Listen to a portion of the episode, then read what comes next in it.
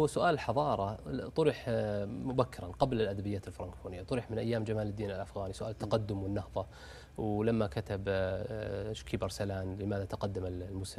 لماذا تخلف المسلمون وتقدم غيرهم آه، وأيام محمد عبده ومحمد رشيد رضا وجدت المدارس الإصلاحية اللي رصدها فهمي جدعان في كتابه أسس التقدم عند مفكري الإسلام. آه، لكن آه، فيه آه، تيار جديد يعني مارس قراءة حداثية للتراث بواسطة العلوم الإنسانية التي شاعت في الثقافة الفرنكفونية الفرنسية اللي كان من رموزها ميشيل فوكو وجاك دريدا و رولان بارت وألتوسير ومجموعة من وقبل ذلك أيضا في المدارس التي نشأت في حضن الألسنية أو البنيوية الألسنية ديسوسير وما بعده.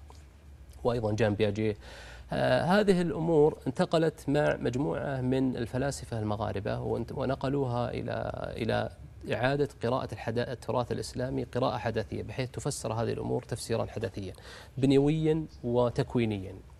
وكان من رموزها يعني رموز المعروفين الآن في الفكر العربي المعاصر. آه في فرق بين سؤال الحضارة وفرق بين التأويل الحداثي للتراث. التأويل الحداثي للتراث في تقديري أنه كان العامل الأساسي التأثير فيه هو المدرسة الفرنكفونية التي نقلها الفلاسفة المغاربة. وبالمناسبة آه، طه عبد الرحمن آه، أيضا فيلسوف مغاربي إسلامي آه، في كتابه نقد الأخلاق نقد الحداثه الغربية نقد أخلاق الحداثه الغربية سؤال الأخلاق عفوا في سؤال الأخلاق مساهمة في نقد الاخلاق الحداثه الغربية أشار في هذا الكتاب إلى المدرسة المغاربية وشيوع التقليد الكبير فيها للأدبيات الفرنكفونية ففيه نزعة تقليدية يعني مبالغ فيها.